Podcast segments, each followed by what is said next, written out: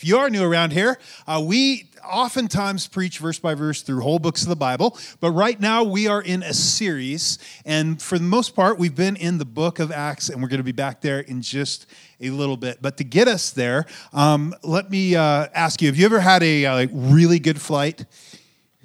You're, for some of you, you're like a really good flight is one that lands. I kind of feel the same way. Um, but but a few years ago, I was traveling with my family, and we had a really good flight. Um, it was one of those, we landed, we had a connection, and the connection was just long enough to go get a bite to eat, show up at the gate, and get on the airplane. It was amazing. Like, didn't have to wait. And we, we, we walked up to the gate, and they, as we we're checking in, they're like, oh, your family's been bumped up to first class. I was like, wow, that's amazing, right? And so it was a super smooth flight, and we're, t- we're flying in. It was the last flight, flying into Grand Junction at night, beautiful city lights, and no bumps, and everything was just wonderful. Um, it was a perfect flight. Now, today we're talking about hearing the voice of God. Hearing the voice of God, listening to the Holy Spirit hearing and following. And here's my observation I think for most of us, when it comes to hearing and following God's lead, we want that to go a lot like that flight smooth, right? And bumped up to first class and no bumps and just like perfect. Now, I had another flight uh, a while ago. Um, this was when my son was a toddler. And uh, that flight, we had an all night, a red eye all night, and a awful. We flew into Dallas early in the morning, half asleep with a to- fussy toddler, and we had like three hours in Dallas, and then we had to come up uh, to Grand Junction, and it was very painful. And uh, as we're get, approaching Grand Junction, and if you've ever flown with a toddler, you know what happens, right? You get on the plane, and everybody starts praying. Um, yeah, that you are not sitting next to them. Uh, my, my son, when he was this little, uh, he used to uh, be very fidgety, and uh, he would get on, and we'd try he was he traveled well, but he would do this weird thing. He'd kick the seat in front of him. This one flight, and we're like, oh, "Stop! You got to stop!" So we could get him to stop by physically restraining him. He was very little at this point, um, but then he would scream. And so basically, we would just apologize to everyone in the seats around. I'm so sorry. I'm so sorry. Um, and uh, anyway, so we're we're flying, and we have a fussy toddler, and we come in, and the pilot comes on and is like announces, um, "We're coming into our final approach, so buckle your seatbelts." And then it's really turbulent and really bumpy, and um, but we're like, "Oh, thank you, Lord, we're almost home. This has been painful." And then uh, it seems like an eternity goes by and we're just flying in the clouds and we can't see anything and we're flying and we're flying and we're like we should have landed by now what's going on and, and about 40 minutes later uh, the pilot comes on and says, because of ice and fog in Grand Junction in May, it's Colorado for you, we have to, to divert to Denver. And I'm like, no. By this point, my son's getting a fever. He's fussy. We land in Denver, and there's no flight. The next flight out is 11 p.m. It's morning, and I'm like, you got to be kidding me. I get on the phone. I get the last rental car available at DIA, and uh, we drive six hours home. It was miserable. And here's, here's the truth sometimes hearing from God and then following his lead over weeks, over months, over years feels a little more like that, doesn't it? Sometimes it's like, I wanted this to be smooth and upgraded to first class and everything to be going well. Um, but then you get into it and you're like, I heard you, God. You led me in a direction, but now it's not going like I wanted. And in fact, it's really bumpy. And I don't know, uh, it's radio silence you're, I need an update here. I need a, I need something in this place that I am. Perhaps you've been in a season like that. For some of you, you're in a place where it's like, I tried to hear the voice of God, um, but I, I try and I just don't hear anything. I don't hear anything from him. Or for some of you, it's like, I just haven't heard him in a really long time. Or for some, you had something that was really exciting that God put on your heart at, at, some point. Maybe it was a ministry thing, maybe it was a school thing, maybe a new business thing, or, or even a relationship thing. And you got you, you followed what you what you knew He was leading you towards, and you got a little ways down the road, and it got bumpy, and you begin to ask God, "Where are you? Where are you?" And you're not hearing anything, and you're thinking, "Where did I go wrong?" I. Uh, occasionally I'll, I'll, I'll, journal. I'm not really good at it, but um, over, over the years I've done this. And, and I went back and read one of my journal entries from the first year when we first planted the church. And um, we had great hopes and dreams of what that would look like, and we're months into it, and it's not going anything like what we look like and or what we thought it would. And there was just a handful of people, and we didn't know how in the world we were going to survive the summer. And I remember writing in my journal and saying, God, um, I, I asked that you wouldn't um, that you would like not let this grow so slowly that I lose heart, and I'm losing heart. I said, is is this whole thing just about like maybe maybe did we hear you right? Like I know you you led us to this um, did we hear you right, though? Is this all just about like a character development thing in me? I had this friend, Steve, and I called him uh, as we were praying about starting the church, and, and we were terrified, honestly. And uh, he's like, Well, what are you scared of? And I'm like, Well, I don't know. I guess that will fail. He's like, Well, God's told me to do plenty of things that have failed. I'm like, Thanks, Steve. It's not helpful. And so I'm praying, like, is this just like a character thing? Like, I know you led us, but what does this all mean? What is it all supposed to look like? Maybe you've been in a place like that before. Maybe that's where you are right now. So if you have your Bibles, why don't you turn on over to Acts chapter 16. As you're turning over there, I'm going to put one verse or two verses up on the screen. And this is where we left you last week in this series. And this is after Peter and John are threatened by the religious leaders, the same people who condemned Jesus to death. They're threatened and told to stop teaching in the name of Jesus. And this is the first recorded prayer of the early church. And here it is. This is what they prayed for, where we would be saying, okay, God, uh, uh, they're, they've threatened us and they're going to hurt us, and we'd be praying for safety, right? And uh, maybe we'd be praying that Peter and John tone it down a little bit and use a little more discretion. Here was the first prayer of the early church recorded in Acts. Now, Lord, consider their threats and enable your servants to speak your word with great what? Boldness. You kidding? Their prayer was in spite of these threats, let us speak your word that you've given in, with incredible boldness. And then stretch out your hand to heal and perform signs and wonders through the name of your holy servant, Jesus. And last week, I encouraged you to take this prayer.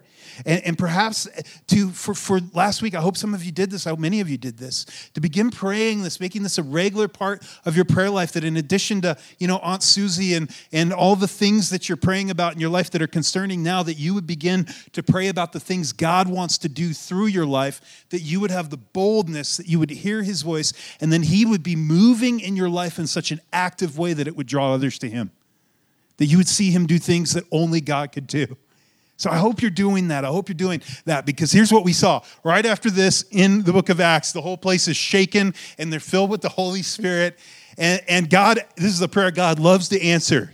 You pray for boldness and opportunity, He's going to give you opportunities. And they have opportunities, and many, many people begin to come to the faith. And um, the religious leaders make good on their threats and actually whip, they beat the apostles and they, they consider it a joy to have the privilege of suffering for Jesus. Wow. It's a little different framework, isn't it?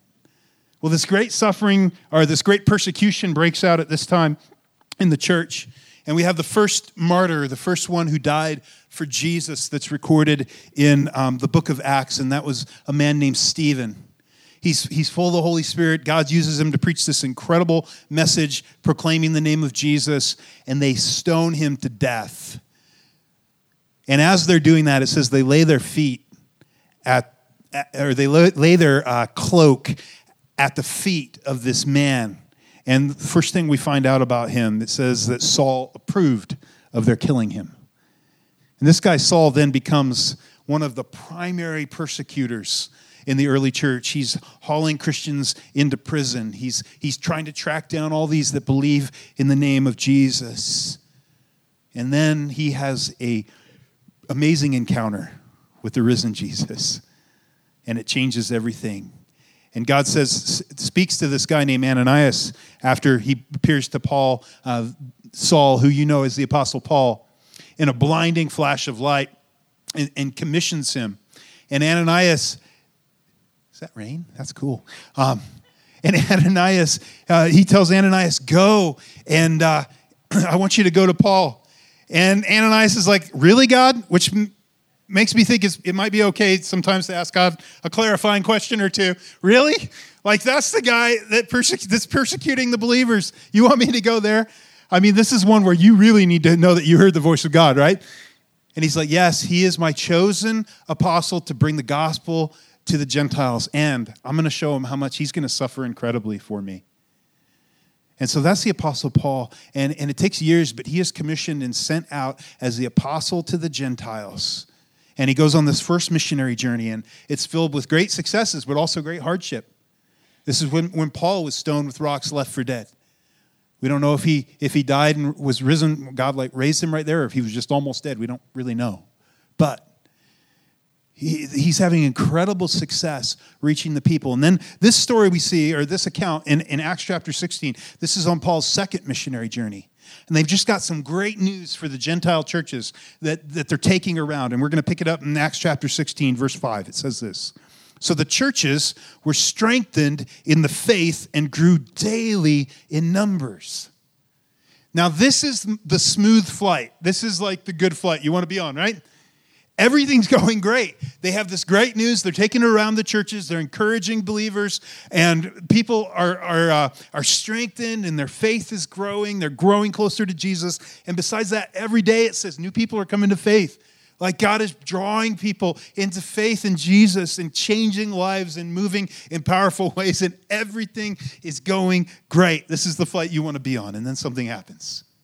Verse 5, verse 6 says this Paul and his companions traveled throughout the region of Phrygia and Galatia, having been kept by the Holy Spirit from preaching the word in the province of Asia. That's kind of weird. That's a northern, modern day Turkey, northern Turkey. This is a, a, prominent area, a wealthy area in the Roman Empire. This is like the people Paul was called to preach the gospel to, and yet he's being kept. That's odd. Verse 7, it says, When they came to the border of Mysia, they tried to enter Bithynia, but the Spirit of Jesus, the Holy Spirit, would not allow them to. So they passed by Mysia and they went down to Troas. So here's the picture. In, in the midst of this, like everything's going great and it's encouraging and everything is like going amazing, in the midst of this, all of a sudden, it's like a door slammed shut. Some of you experienced this where you felt clearly led. God called you to go in a direction. You started pursuing Him, and then a door slammed shut, and you're like, What are you doing, God? That happened to us as we uh, prepared to launch and go full time and found out we might not have a place to meet anymore. What are you doing? Like, I, thought I was following you. You, I, I, you, you led so clearly, and yet it just feels like I'm beating my head up against the wall. That's the picture you get here. I mean, they're being faithful to what God called them to do. God clearly commissioned them and sent them out. He spoke clearly by the Holy Spirit, sent them out to the nations as, as their witness. And, and now they're trying to do the very thing God called them to do, and it just isn't working. And they know, like, somehow they discern this isn't just the enemy. This isn't like press in and, you know, battle this and, and carry on. No, this is actually God that's keeping them from going this direction. A door is slammed shut. And, and you get this picture. This isn't just a little ways either. They're on foot on hot, dusty roads, and, and they're walking for days or possibly weeks between some of these places, trying to follow the commission God's given them, and it's just not working. You imagine the feeling they might have been feeling of frustration in that moment? Like, what are you doing? Um, well, you know, this is the bumpy flight. All of a sudden, things are bumpy and you're flying in the fog and you don't know what's going on and there's radio silence. Like, God, what are you speaking? What is this all about? We're just trying to be faithful. Maybe some of you felt like that. Where you're like, I know God led me in this direction. Um, but God, why, why, why did you call me if you aren't going to use me? It just feels like I'm spinning my wheels. You know, one of the things when I when I read the scriptures is this, um, and I think we miss this sometimes, because oftentimes from from a verse to a next verse in scripture, well, we read it and it takes us 15 seconds. In scripture, sometimes it represents years. See, um, as they wrote on scrolls, I mean, the Bible's already, you know, well over a thousand pages. But as they wrote on scrolls, um, many times, like you're getting highlight reels. We're dropping into key moments in some of these great men and women of God in their lives of faith and following God. But oftentimes, in between those great and dramatic moments, there's seasons of just walking it out faithfully, where it doesn't feel so dramatic, where it feels a little more everyday, where sometimes uh, it just feels like hard work, where sometimes you're discouraged. I think about Abraham, like God called Abraham, and uh, if you remember, he said, leave your, you, leave your family, your home, you're going to become the father of a great nation. He trusted God. Um, the only problem was he was old, his wife was too, and they were barren. But he trusted God and he said, Yes. You know what? From, the, from like the times God actually shows up and directly speaks to Abraham in these dramatic ways, there's years that go by years. In fact, at one point, he, uh, he gets to the point where he's like, Well, I'm not sure what all that was. God speaking, better take matters into my own hands. That didn't go well. See, this, there's this thing in our lives sometimes where we, where we don't understand the seasons that we walk out what God leads us to in faithfulness, where it doesn't always feel so dramatic. So, they're going through this whole situation trying to walk out what God's called them to, probably a little frustrated, going, "Okay, God, uh, why why'd you slam that door? Uh, we'll try this one. That one's uh, that one's shut too. God, what are you doing?" And then God shows up and speaks, and here's how He does it. Verse nine: During the night, Paul had a vision of a man of Macedonia standing and begging him, "Come over to Macedonia and help us." And it says, after Paul had seen the vision, we got ready at once to leave for Macedonia, concluding that God had called us to preach the gospel to them. So he sees a vision. God gives him a vision in the night. It's this dude saying, Come on over and help us. And so they do. They follow and they obey and they go over to Macedonia, modern day northern Greece. And, and they get there and they're in this little town called Philippi. And the vision um, had this man calling them over, so they're probably looking for the dude they saw in the vision. Instead, they come to this place of prayer, and there's all these ladies there. They just start preaching the gospel. And the one that responds, one who responds, is named Lydia. She's a wealthy businesswoman, and she responds to the gospel and says, "Hey, why don't you come use my guest house? Come, come move your operation. Be, I'll be home base." And the church at Philippi was planted. One of my favorite little letters in the New Testament is, is Philippians. I memorized it when I was a kid. And it's just such a beautiful, beautiful book of the Bible written to those believers in Philippi. So, maybe you're like, okay, that's cool. That's, that was a cool way that, uh, that the Holy Spirit brought that around and led Paul. But how does that apply to me today? How does God speak? And how does God lead us? You know, we have a value here at Life Community. It's this biblically serious, responsive to the Holy Spirit. That we want to be a people, when we first started the church, I had this phrase we wrote out that we want to be a people who learn to hear the voice of God and follow Him in faith, a faith that's rooted and anchored in His Word, the Bible. That the Bible is, is, is where we base and where, where we judge, but we want to hear his voice as he leads us. We want to be responsive to his Holy Spirit on a daily basis.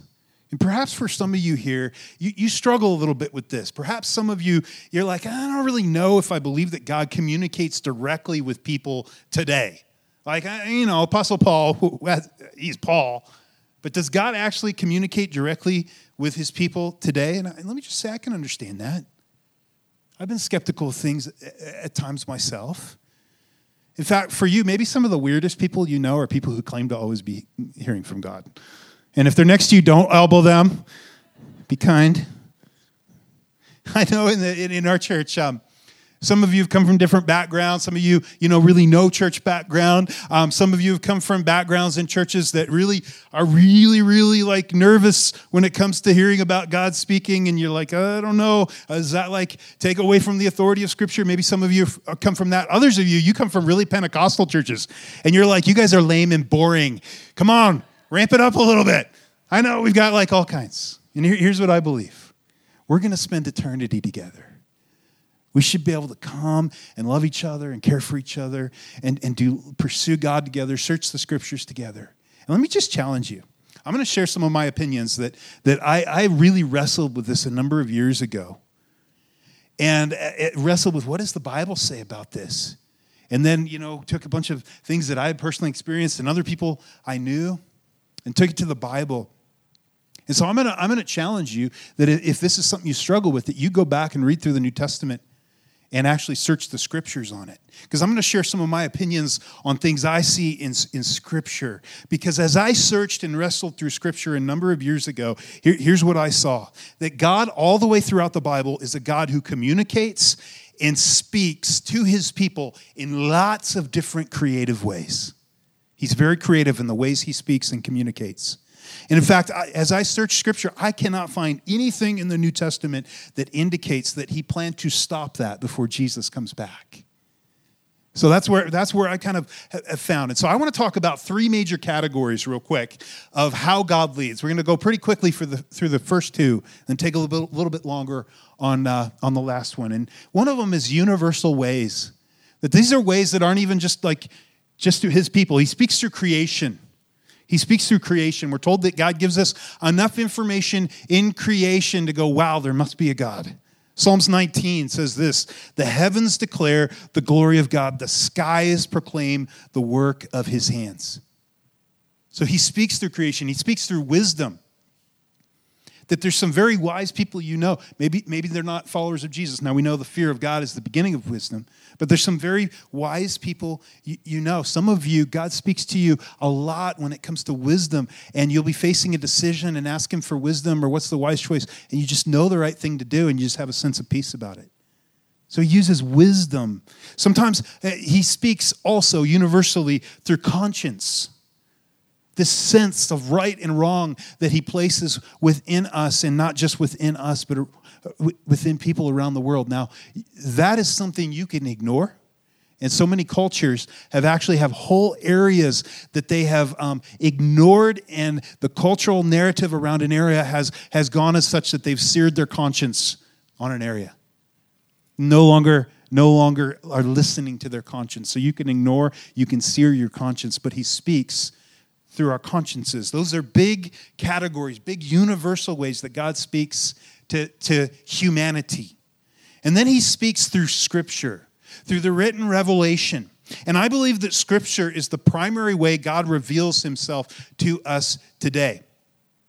See, because you can only observe so much about God from creation unless he reveals it to you. You can see enough that you say, okay, there must be a God. But to, to, in order to understand the gospel, that this God loved you enough that he came in the flesh, that God the Son came to give his life for you, that you could have life in him, you need a revelation from him. And that's exactly what's recorded in the scripture.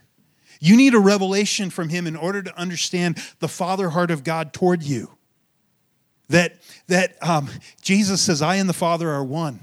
And as we have the four accounts of the life of Jesus and the words of Jesus, what you discover is the heart and the character of God in the person of Jesus, and that is recorded in His written word for you. Um, his word uh, tells us how to live when it comes to our relationship vertically with Him and when it comes to how we treat other people. In fact, uh, we have some specific direction for our life. We see this in Psalm 19. The psalmist says, Your word is a lamp to my feet and a light to my path. We're told, Your word I've treasured in my heart that I may not sin against you.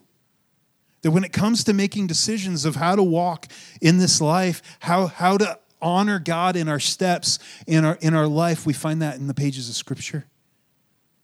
In fact, uh, in first in Second Timothy, Paul says this: all scripture is God breathed and is useful for teaching, rebuking, correcting, and training in righteousness, so that the servant of God may be thoroughly equipped for every good work.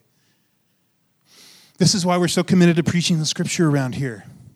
Scripture is our final authority. It's why we encourage you to study and read the scripture to get to know the heart of God and understand his will for your life.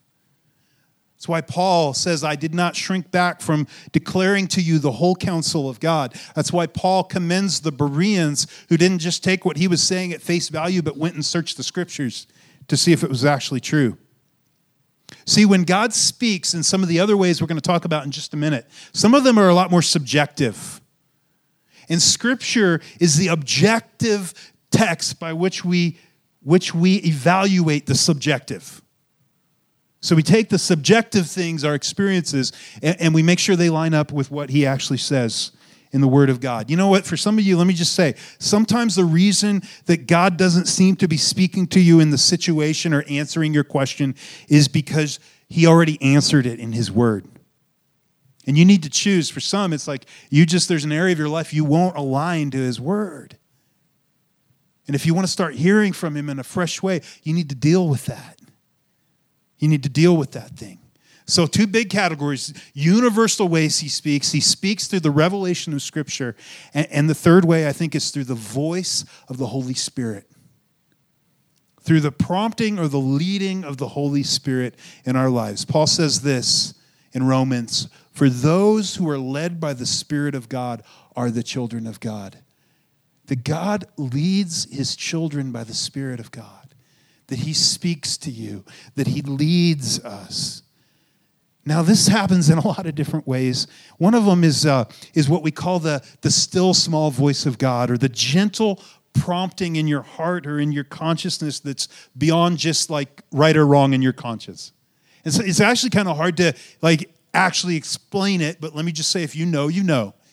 Because so many of you, you've experienced this where there's a, a thought or something that comes into your, your, your heart or your mind and it lines up with what the Word of God says, but it didn't come from you.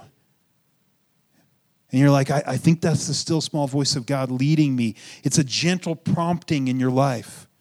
And it's something you can actually press back on or argue with until it goes away. You can ignore it. So maybe God's prompting you, and you know, it's like to, to reach out and talk to a neighbor, and you kind of ignore it, and you kind of ignore it, and then you find out later they were going through some big deal thing, and you're like, oh wow, maybe I was supposed to actually reach out to them.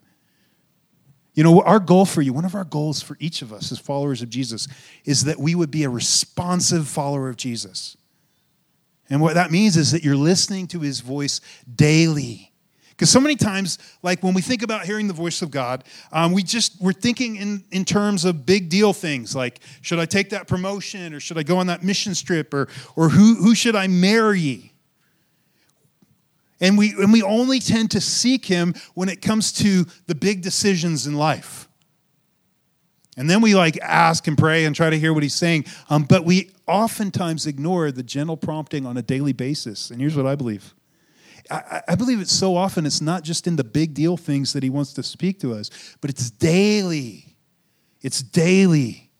It's in your family. It's, it's in your circle of influence. It's that nudging you feel to go pray for your kid or speak a word to them in a moment that's from Him. It's your coworker. It's when He wants you to pick up the phone and go check in with a neighbor. I had a time where I, I got a piece of misdirected mail and I just felt like the Holy Spirit was like, well, this is your opportunity to go talk to that neighbor. And I took it. And, and it was a relief, uh, it, it was a neat moment. I just felt like that was God leading in that moment. Part of maturity is learning not to ignore the still small voice of God.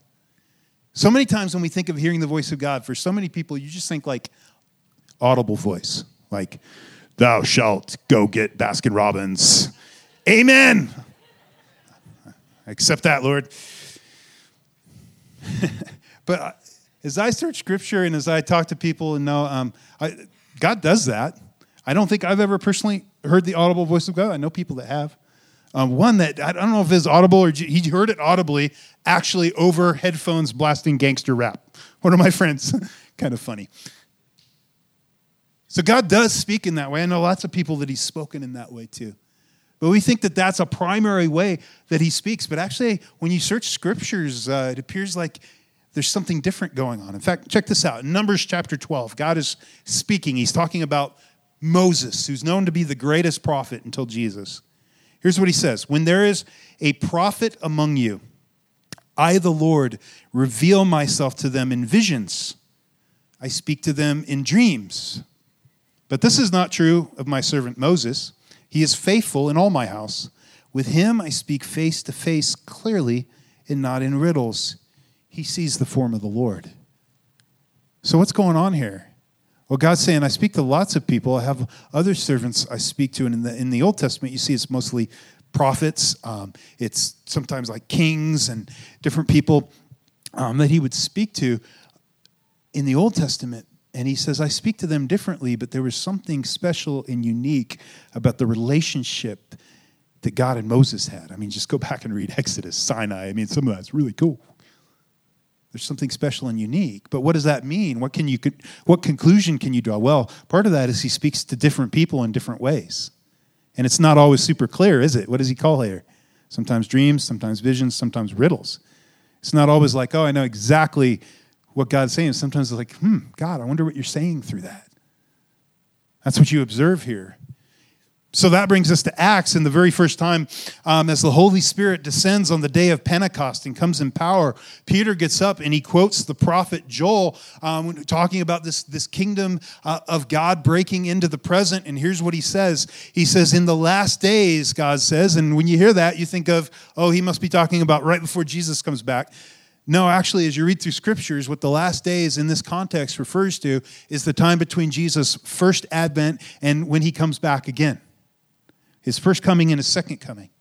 And so he says, In this period of time, in the last days, God said, I will pour out my spirit on all people. So he's looking at the thing that's happening as the Holy Spirit comes. He says, This is being fulfilled right now. Your sons and daughters, so not just not just the, the, priests and the prophets and, and the kings, but your sons and daughters will prophesy. Your young men will see visions. Your old men will dream dreams. Even on my servants, both men and women, I will pour out my spirit in those days.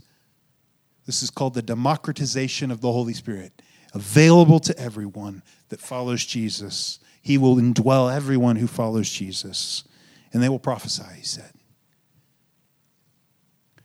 He says, I'm going to move and work and speak to my children. And it's available to everyone. I'm going to speak to all my kids. Now, what are some of the ways the Holy Spirit speaks to us? Well, I think there was the prompting, but there's also some things like Peter references in here. Some of those are visions or pictures or impressions. And let me just say, this is the stuff to be most cautious about in our lives because there's a fairly reasonable chance it was just the pepperoni pizza you had the night before. These are the more subjective things, the squishier things. I told you a few weeks ago about this incredible moment my dad and, and another professor had when simultaneously um, before the age of big screen TVs. They both saw a big screen TV in their minds that talked about Robert, and one of the professors was led to go um, in this screen to go talk to him, and he was locked in his dorm room with the gas pipe off. And God used this dramatic picture in their mind to save Robert and probably others. Um, there's this really cool account from a book that Lee Strobel, who's a, a famous, um, he was an atheist and he came to discover the evidence for the resurrection and embrace Jesus. And then he wrote a book called The Case for Miracles. And he tells this incredible story about this brilliant young African American student had a full ride scholarship to Yale to study medicine. And uh, it was what he always wanted to do all his life, but he was failing chemistry. And you can't fail chemistry and, and, and you know, complete a medical degree. And everything was depending on one final exam. And he literally, he prayed to God and he's like, God, medicine's the only thing I've really ever wanted to do, but please tell me if there's something different. Please tell me what you want me to do. Because he recognized he's really struggling. He, he was planning on the night before just staying up and cramming all night. Some of you are like, been there, done that for that exam. But he fell asleep. Dull. Now, here's the cool thing in the middle of the night, as he's sleeping and supposed to be cramming, he has a dream. And in this dream, he sees a chalkboard, and there's some nebulous figure that began to write chemistry equations in chalk on this board. And the next day, he comes into the exam, and the very first problem is the first problem he saw on that chalkboard. And then the next, and then the next. He ended up acing the exam. Now, there's some theological issues here, I just guess that if God shows you the answers, it's not cheating, okay? That's, that's my interpretation. he aced the exam. he promised God, You're never going to have to do that for me again. He ended up becoming an extraordinary physician. By the age 34, he was the youngest director of pediatric surgery in the country. He, worked at Johns Hopkins, and some of you have heard his name. He, he pioneered brain surgery on, uh, on little children, and uh, his name's Ben Carson. He became known as one of the 10 most admired people in the U.S. Um, a number of years ago, God gave this young man who was on a missions trip in the Bahamas, as he's opening his Bible to spend some time with God, he just starts seeing a moving movie, he describes it in his mind, of waves crashing over nations. And then these waves become waves of young people sharing the gospel and the love of God over all these different nations. His name is Loren Cunningham. He wrote one of my favorite books called Is That Really You, God? This is a classic missionary tale. And if you want to learn personally a little more about discerning the direction and leading of God in your life, pick up this book. It's fantastic. He's still alive in his 80s and uh, has late stage cancer, very likely in his, in his last days. Um, but one of my heroes of the faith. And uh, this experience that he saw propelled him to launch a mission. And that mission now has over 20,000 volunteer staff around the world in more than 1,100 ministry locations in 180 countries. It's called Youth with a Mission, or YWAM. That's who we're going down to build two homes for two families, thanks to your generosity. An amazing team, taking 60 plus people down there over Memorial Day. You know, um, when my wife and I were first, like, God planted this crazy idea in our heart um, to plant a church. And it was just still a crazy idea. We had a couple of really unique things. One of them, one of my wife's friends, um, who'd never done anything like this before, she's like, Hey, I don't normally remember my dreams, but I had two dreams that you and Tim were planning a church. It's like, wow, that's weird. It's not like we were talking about it. that's weird. Kind of tucked that one away. um, some of our uh, good friends, uh, the Wards, Ray and Candace, a lot of you know them, lead Outpour Movement, Thailand, Myanmar. Um, you know them from here. And uh, they had a, a ministry coworker and friend named Moses over there. He was a young Buddhist monk, and um, as he was, uh, he became more and more um, discouraged and dispirited and full of full of doubt. And one day, um, he he decided to take his own life. He drank poison, actually. And as the poison was kicking in and beginning to like take out his his stomach, um, and he was approaching death, he actually had a supernatural vision of Jesus healing him and speaking words of truth and hope in that moment. And then he made this amazing, miraculous, quick, dramatic recovery as the other monks looked on. And he ended up having a very powerful ministry, sharing the love of Jesus in a very respectful way with those around him in the monasteries. So I, I firmly believe God still speaks this way today. Sometimes God speaks in things that are just a little too odd to be coincidence. Again, as we were just this crazy idea about planning a church, um, we came back from a weekend trip and there was this random voicemail on our phone. We, I mean, uh, we, we weren't talking to anybody about it. We were just like, this is a crazy idea. That'd be kind of cool. And uh, and we get home and I check the voicemail and there's this weird message from one of my mom's friends, out of the blue, Hey, I was cleaning my closet out and I found a church planning manual and I thought about Tim. You want it? what? I tucked that one away. Mm, uh, that's kind of interesting. kind of interesting. A while later, as we were almost ready to plant a church in, in, this little space next year, but, or next door, but really, really, really um, like scared and not wondering if now's the right time. And I'd heard this phrase in my mind a while before the time is now. And I'm praying, God, I got to hear from you. We have to like say if we're launching because we have to set the date. And I still hadn't decided. And as I sat in front of that and prayed, and then as I'm pulling out, this happened two times over, over a week. I heard a radio spot came on and it repeated this exact phrase over and over The time is now. The time is now. I'm like, that's weird.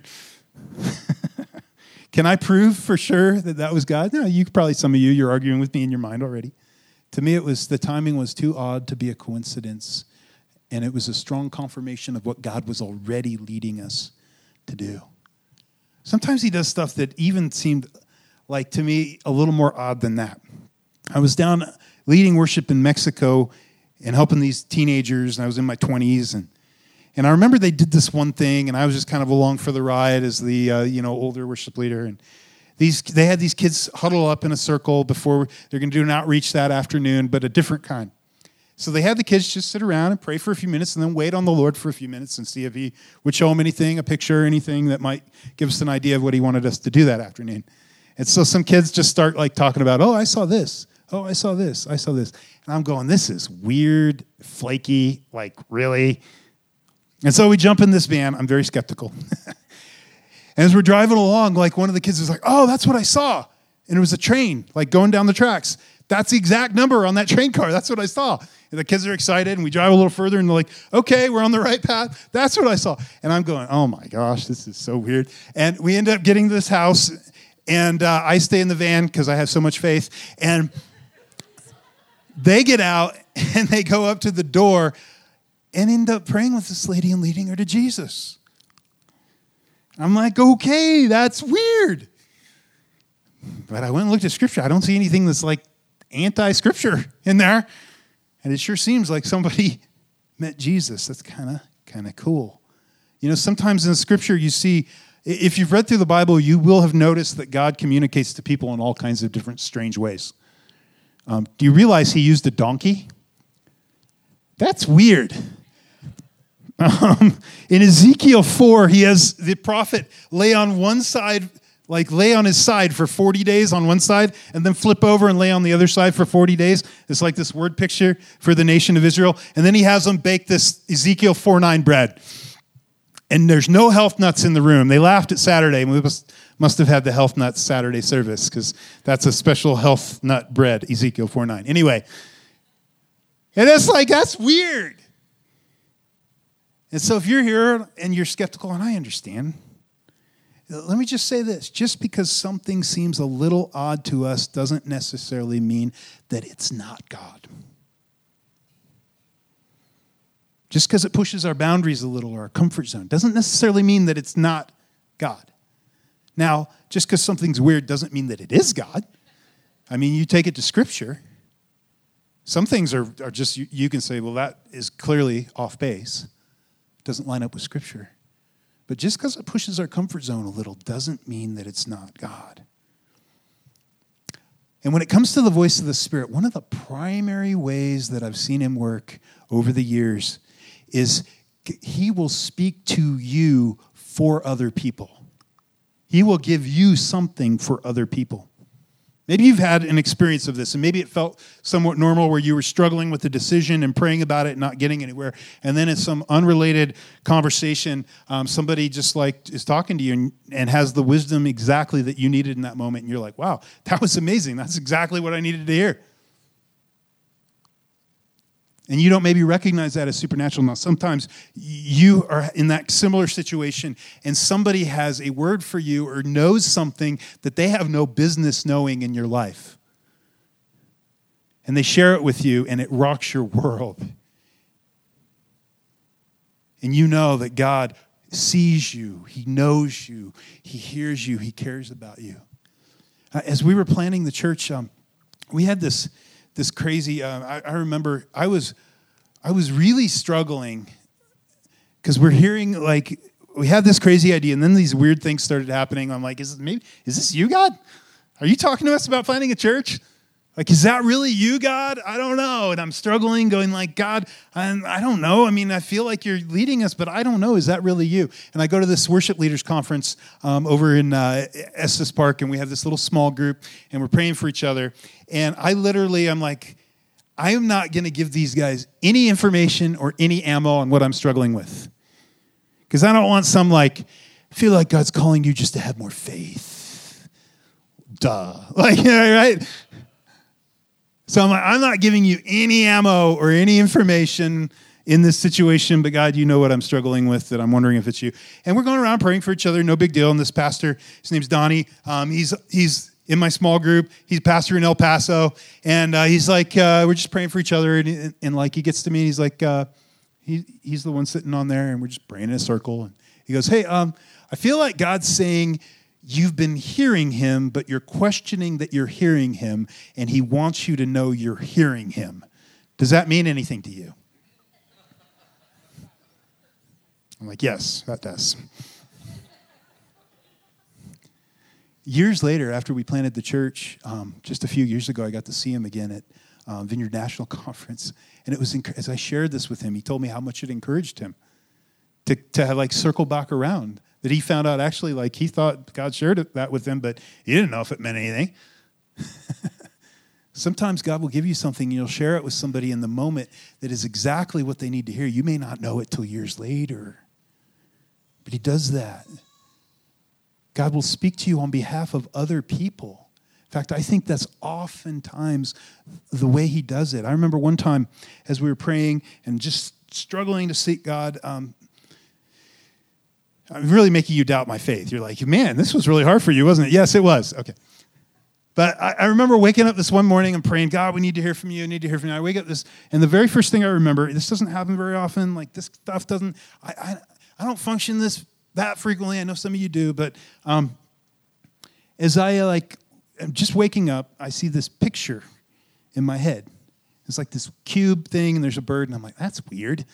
It was weird enough that I'm like, I don't think that was just like nothing. I think that was weird. And so I'm like, what is that all about, God? Is that something from you? And uh, and, uh, and I had this thought in my head that's for your friend. They were preparing to go and sell everything. They had sold everything. They were preparing to go to, to the mission field. Um, and so I call him. I'm like, hey, I don't know if this is anything, but I, I uh, you came to mind. So I saw this like cube thing, and he's he, and it was like that's a shipping container, and this is exactly what that means and how it. And it brought him incredible encouragement in that moment because they were struggling and praying about this crazy decision to take their whole family to Africa. And you know what? I got mad at God. I'm like, God, I was praying for direction for us. I wasn't really mad, I was just sort of frustrated. And I'm telling you, I had the distinct impression in my heart that God said, The church isn't about you. It's such a good reminder. See, the thing that God wants to do in and through you isn't about you. And maybe the reason why you struggle to hear from God is, is you don't actually ask Him to, to speak anything to you on behalf of other people. It's all about you and decisions you're making. And there's a pastor um, in Illinois. His name's Ted Kim. Here's what he said. He's a guy that really uh, God uses this way a lot. He, he said this If you want to learn how to hear God's voice, there's one thing you can do pray for other people. Pray for other people. He said, in fact, in my experience of listening to God over the last 20 years, here's what I've learned. Most of what I hear, he said about 80%, most of what I hear is for other people. In fact, he said, I learned how he spoke to me by praying for other people. And then when I really needed to hear him for me, I knew what it sounded like. Isn't that the heart of God? See, as you read through the New Testament, it's all about one another, one another, one another, to encourage and build each other up as we follow Jesus, that we need each other. And so there's a good chance the thing, the, the confirmation you need in your life might come through another person that loves you and cares enough to pray about you. And it's a good chance that the confirmation or the thing that God is leading um, in someone else's life, He needs you to actually take a risk if He shows you something or, or you think maybe that's God and actually have the, the guts to share it with someone. Not like, thus saith the Lord. No, no, no. Like, hey, I think maybe God's like, showed me this. I think maybe that was Him. You never know the power and the impact that can have on someone else. I'm going to invite Winston up. We're going to close with a song. Romans 8, I'm going to bring this back. It says, For those who are led by the Spirit of God are the children of God. And let me just say, there's a couple of key things as you begin to say, okay, God, well, maybe, maybe you speak. I, I want to hear your voice more. There's a couple of key components to doing that. The first one is this diligently seek Him in prayer diligently seek Him in prayer. I've got something really profound for you, so don't miss this. The people who experience God most are the people who diligently seek Him in prayer. You're like, that's not profound. I know. But here's what I know. For some of you, you quit seeking him diligently a while back and you're wondering why you never hear from him, but you never actually pour your heart out. You never seek him. You only do it when you need when you're trying to make a big deal decision. You need to start setting aside time to listen to him to allow Him to speak to you, to pray for other people. The second part is you need to wait on God because it doesn't always come immediately. There are seasons. I mean, Moses was in the desert for, for 40 years. Do you know that Paul, before, after he'd been commissioned by God, um, he spent seven years out in the Arabian desert? We believe God was working on his life and his heart and his character. And some of you are in that season right now where there's something that God spoke to you in the past. You know, it took us, when God first started doing these dramatic things and leading us to plant a church, it took us five years before the wheels went into motion to actually do it. Five years. And He taught us a bunch of stuff in the meantime that was invaluable. But some of you in the room may have something that God planted in your heart years ago that He clearly spoke to you, and it's been on the back burner, and you're going, I don't know, maybe that wasn't really you, God. And He wants you to know it's, it was Him. You're going to step into it, you're going to follow Him, wait on Him. And then the big deal, one other big deal thing, if you want to hear from Him, you got to do the last thing He told you to do. Are you being obedient in your life, or is there an area He consistently was speaking to you about? And you're like, no, no, no. If you want to begin to hear His voice in a fresh way in, in your life, you need to do the last thing He told you to do.